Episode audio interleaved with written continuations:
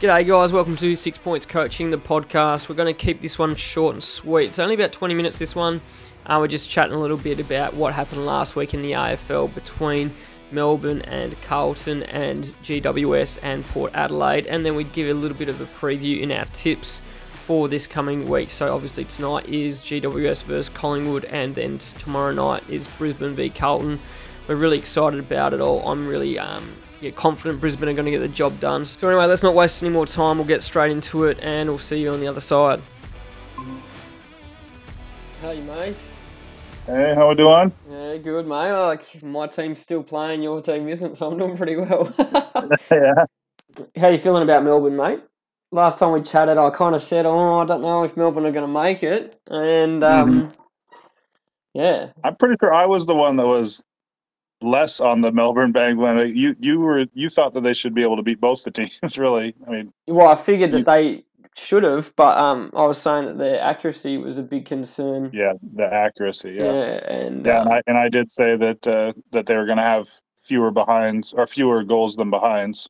Yeah, I think we're both on the money there. I was also thinking that the Brayshaw thing might have still been on their minds and it might have affected the way they played. But That- I think once That's still bounce kind down of happened- wild. That final final play where they gave up the last goal. That the analysis that I've seen of that and the video from the goalposts is just like they basically vacated the whole 50 like you're you're ahead by five points and you're the best defensive team in the in the competition and you just all waltz out of there and only Fritsch was was left behind like how how does that even happen it makes no sense. Fritsch is obviously on the wrong side of the field as well. So, um, yeah, it made no sense whatsoever. Speaking of which, though, like I um, I was obviously, I was I was going for Carlton. Uh, what I wanted from a Brisbane fan perspective was a really tight game, a game where both teams are going to be battered and bruised and really struggling to get up for the next week, kind of thing. Obviously, they got the extra day break because the Brisbane game's on the Saturday, but I was thinking, just I don't care who wins. I just want it to be such a struggle of a match that they're tired and fatigued Mhm. coming into prelims. Um, but I was also like, I'm not the biggest fan of Melbourne. Obviously, I'll, I'll go for them to support you, mate, rather than going for them to support them. You know. But Blake Acres, um, I went to high school with. We both went to Woodvale Senior High, and um, it's not like we were close or anything, but it was kind of nice to see him be the one who kicked the winning goal. Um, but in those last five minutes, I tell you what, I was getting really frustrated with Sam Walsh. I find him, he gets the footy a lot, but he doesn't, he doesn't use it well. Like, um, in those last five minutes, I think that Carlton actually had multiple chances to kick multiple goals, but he kept on turning it over at very important stages. Um, don't get me wrong, it might have just been a bad five minute window, but that was my big takeaway from that that game was just Sam Walsh um, seems to crumble at the moment when it comes to the real heat and pressure moment of a game. Like you know, it was a do or die final. Sure, he can go and hunt the footy and get it, but his execution really let him down. And I think that Carlton really could have won by two goals by the end of the game if if he had a bit of class. Like obviously, everyone starts pardon me starts off young, but I don't see Lachie Neale making those kind of mistakes under pressure at the moment. And you know, Zak Butters is a lot cleaner than Walsh. So I think Walsh is is good, but he's got a bit of uh, room to grow still for sure. yeah so the the Melbourne game went basically as I expected you know it was just kind of kind of frustrating just watching them miss all the goals. It's just like how how many times do we just have to go through this? And then of course how we're delivering the ball inside the 50 that that's a big huge thing that they're all of the na- analysts are yelling about. Like all we do is just bomb it in long. We never we're Mm. never passing the ball. And it's not like they have a big key forward that if you do bomb it in, that they can jump at it. Like Ben Brown probably is that that best option for him, but they're not Right. using him. And yeah yeah the the stunning stat was the the week before when they had the 69 entries against collingwood and the st- statisticians say there's like 230 games where a, a team has had 69 or more inside 50s and the average score from a team that had that many inside 50s was like 120 and we only got 55 or something oh like my that. days, yeah, so that was that's risky. Yeah, was yeah, that's alarming. Yeah. so so that that type of stuff is fun to always be on the on the flip side of the what the stats say you should be at. But yeah, if all you're doing is just kicking it in there and hoping that you're going to get a contest that that then Kazi can pick up and and get some type of crazy snap, like that's once in a hundred event.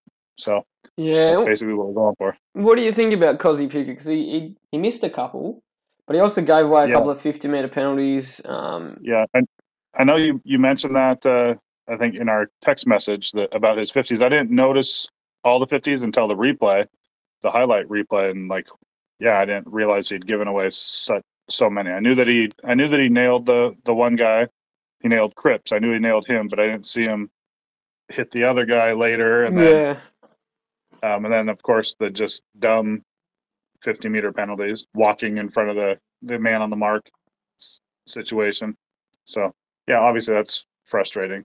And then the the promise of of his highs versus you know just if he's out there not doing if he's not doing what Charlie Cameron's doing, then he's not worth the price that we're probably paying him.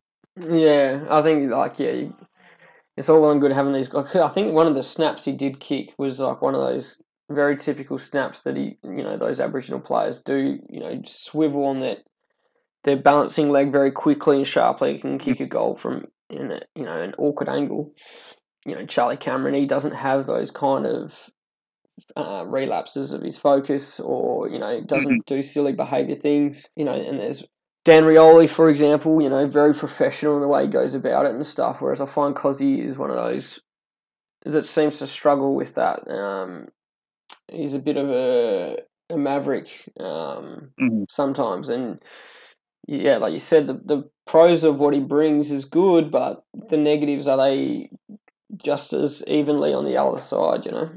What is, what is he now? Like maybe twenty two. Yeah, I, I I think I'll stick with him a couple more years, see if he can uh, figure out the the balance. yeah. becoming the yeah the, the balance of Yeah, well, that's the thing. He's got huge potential. He just needs to, Right. yeah, like the coaching staff need to be a bit more harsh on him because, yeah, you can't be having that. And the sooner he gets wake that the wake up call, the better, I think, so that he can have mhm, hopefully ten years left in him where he's playing very consistent footy and he's Right. yeah under control of his uh, emotions.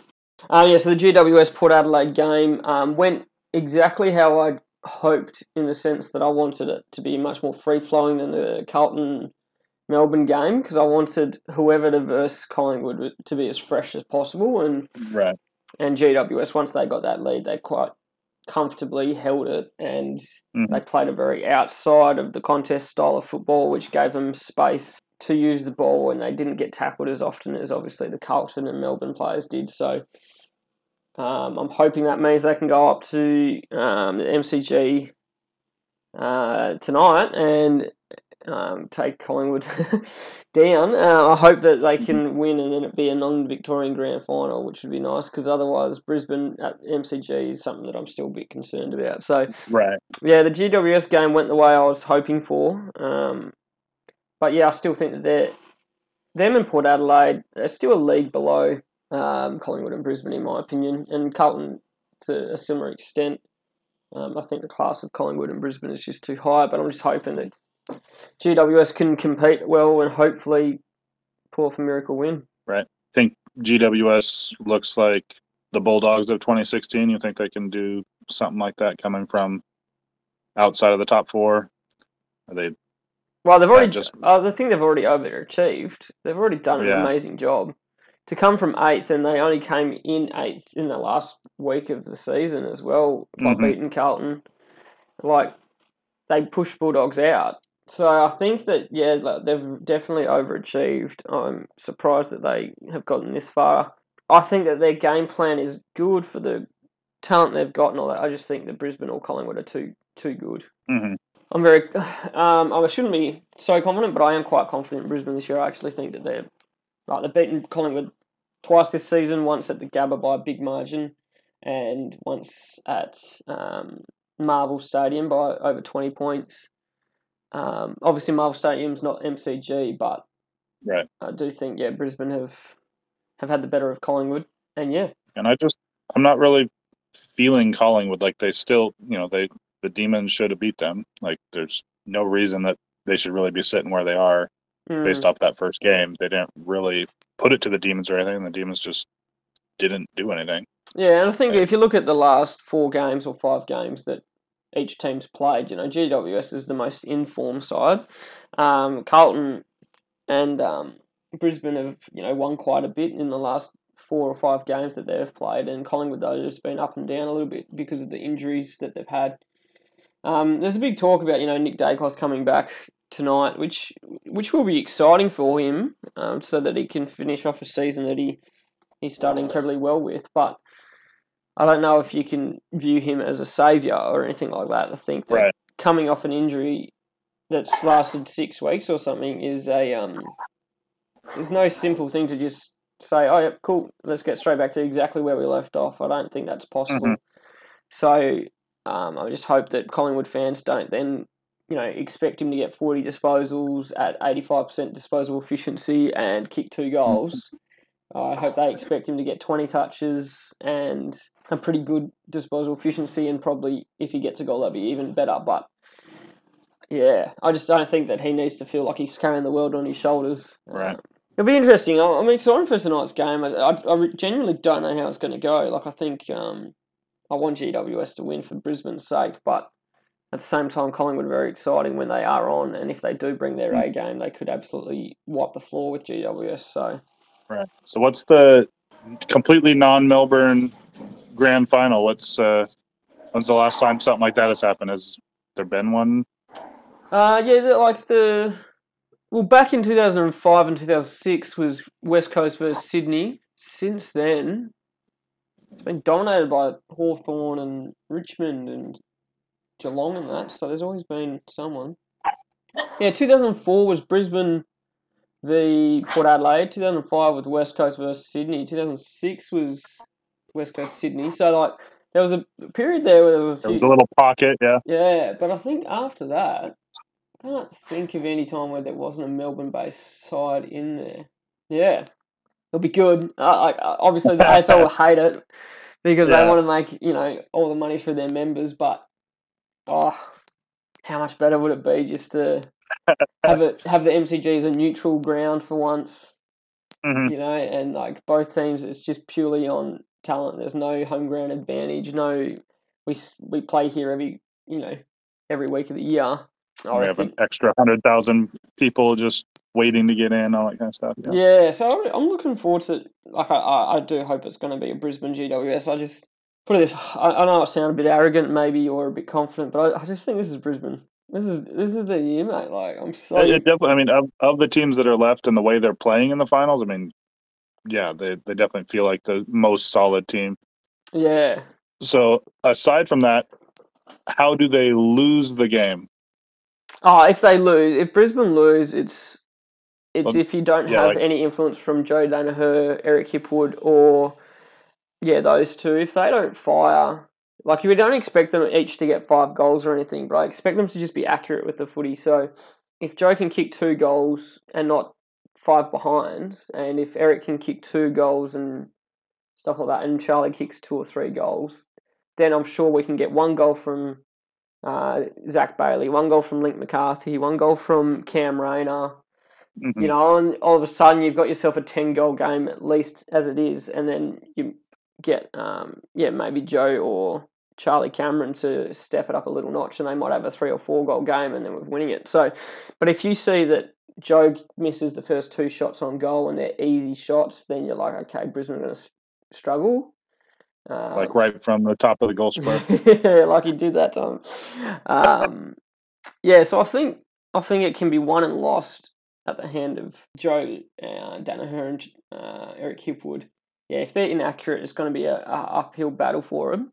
With Jack Payne getting out from a foot injury, Darcy Gardiner comes in. And Darcy Gardiner, this is his first year that he's kind of not been really in the side because Jack Payne's played so well. But he was he was in the Lions squad for the last number of years and he's been a consistent defender. So it's not that I'm doubting his ability to do his job, it's just that Jack Payne does create that little bit of extra attack from defence. Like he does take more intercept marks than Darcy Gardiner and his kick is a lot more attacking than Darcy Gardiner. So I think that um that might be a component where opposition teams might be able to cut off um, Darcy Gardiner's release from defence a bit better. Um, so is Daniel Rich just completely out of the side? Is he injured again, or just not being selected anymore? I think he's just not being selected, which is very disappointing. Like we've talked about in the past, he's kind of like a Nathan Jones example. Um, I would have loved for him to have a pre- premiership medal after being drafted in 2008, I think it was, and starting in 2009. So it's been a long, long period of time that he's been at the club and not seen much success. So, yeah, it's an interesting one. I'm talking to my guys here about you know what do they know about NFL, who gets rings in NFL, and who gets rings in NBA, because it's never been a point of contention here as to like, oh, that's that's really sad for that player that got hurt. Now he's not going to be known as a person that was on the championship team Hmm. because we still do consider him part of the championship team. So I was reading this morning about oddities in the American system where we go way far the other way. So in basketball is like an 85 game season, right? So there's a, a guy a few years back when Golden State um, played Cleveland in the championship and Cleveland won. One of the players that was on Golden State had played for Cleveland for 30 games. So had he so if Cleveland wins, they're going to offer him a ring because he was part of their team. He but he was traded after 30 games and he was traded to Golden State. And Oh, Golden right. State Yeah. is playing. So they even did an article beforehand like he's it's the perfect hedge. He automatically gets a ring either way. So yeah, right. Okay. and then Cleveland did win that one. It was one of the ones that LeBron took over and Was that guy Then- playing in the in he was playing he was, he was playing for Golden State right? and so he his team lost and cleveland did offer him the ring and he did deny it so good for him you know like i wasn't on that team i'm not going to take it i was more Yeah. and i'm i'm standing by golden state and then the next season he played 14 games for golden state and then actually got traded to the portland trailblazers my team or my local team anyway and And then golden, state, won won. and then they offered him the ring for being on the team for the 14 games and he took it this time Oh, So he does have one championship ring, even though he was never actually really. He was more a part of the losing Golden State team than he Yeah. was either of the actual championship teams that he got offered rings for. yes. So obviously that's that's a really really ridiculous one. Like I don't expect some guy that's played less, you know, only twenty percent of the games for the season and had nothing to do with the playoffs to be gifted a ring. But on the other end, somebody who's played half of the season and you know played a- Yeah. a couple of playoffs games and then got hurt in a final or something like that, then to just be like erased from the history books is is kind of wild too. So Yeah, I think the, the Seems like the- difference there is we don't have mid-season trades in the AFL, so that wouldn't happen. It would just be Mhm. purely if they got injured or omitted from the squad for a coaching decision. Mhm. Um, but because I know on with with Barrage the the lead into that podcast that I sent you, it's like he'll tell you all about the '91 grand final, except for that he was dropped after the prelims. Is the way that they uh, lead him into the show. right, Yeah, so not part of the grand final team, but yeah, he so was he's there recognised as that that guy that missed out. Yeah, Yeah, I um I can see the argument or the discussion around everyone in that squad in the AFL because we don't have mid-season trades. If you played a minimum of let's say five games for the season, I don't know if you can actually put a minimum on it because what happens if you play the first game and then you blow out your ACL or whatever? Like, right. so let's say you you you played at least one game that season, you could be acknowledged as a premiership player if you your squad won it. Or do you say if you played finals, but mate, like regardless of if you played in the grand final or not, if you played in the finals, maybe you get awarded, or maybe that's a cut off. I, but yeah, I don't know. Like, do you then start saying, well, do we award the VFL players that didn't play, but they we they're still important members of our squad because what happens if someone did get injured and we might have needed to call upon them? Right. You know, So where that- do you that's draw the line?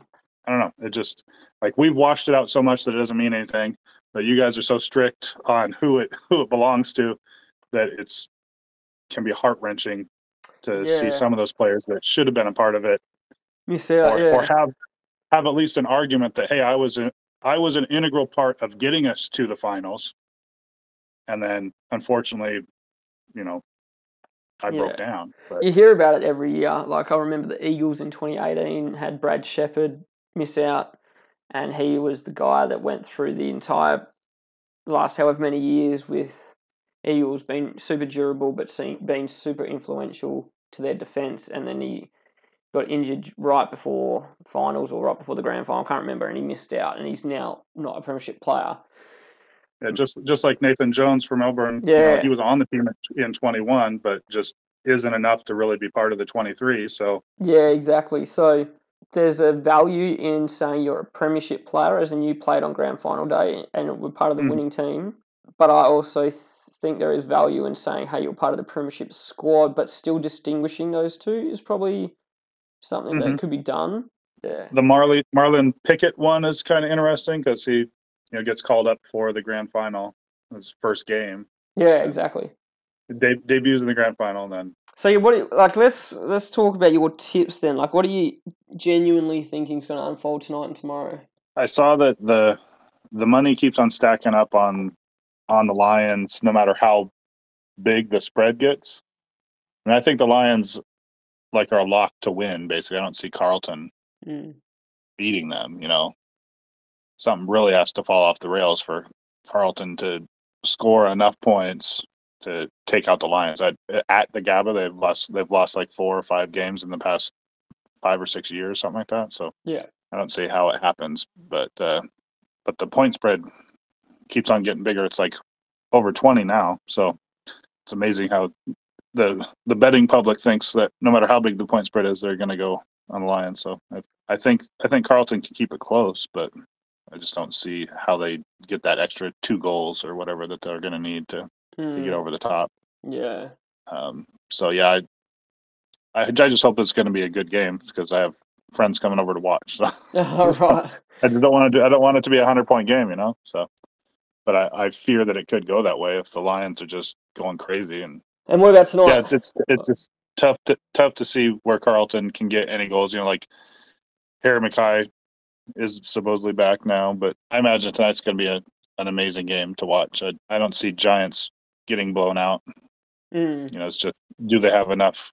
Can they run with them all? I mean, the Giants are still the the best fourth quarter team for the last ten weeks or something like that. So Yeah, it's I, going to thi- be I think it's going to be a very tough game, like you're saying, and like you said, the Mhm. fourth quarter. Collingwood have been a bit hit and miss coming into fourth quarters throughout the whole season, and GWS, like you said, have been very good in fourth quarters. So it's going to be a it's going to be a wild game, I reckon. Stephen Coniglio played really well last week against Port Adelaide, and Josh Kelly mm, kicked a couple of goals as a silky midfielder as well. So I think they've got enough class to match Collingwood. And yeah, I, I as much as I said I don't want to put any pressure on Nick Daicos because he's coming off injury, but he and Josh Daicos could actually be the difference because they're the ones that have that extra level of magic.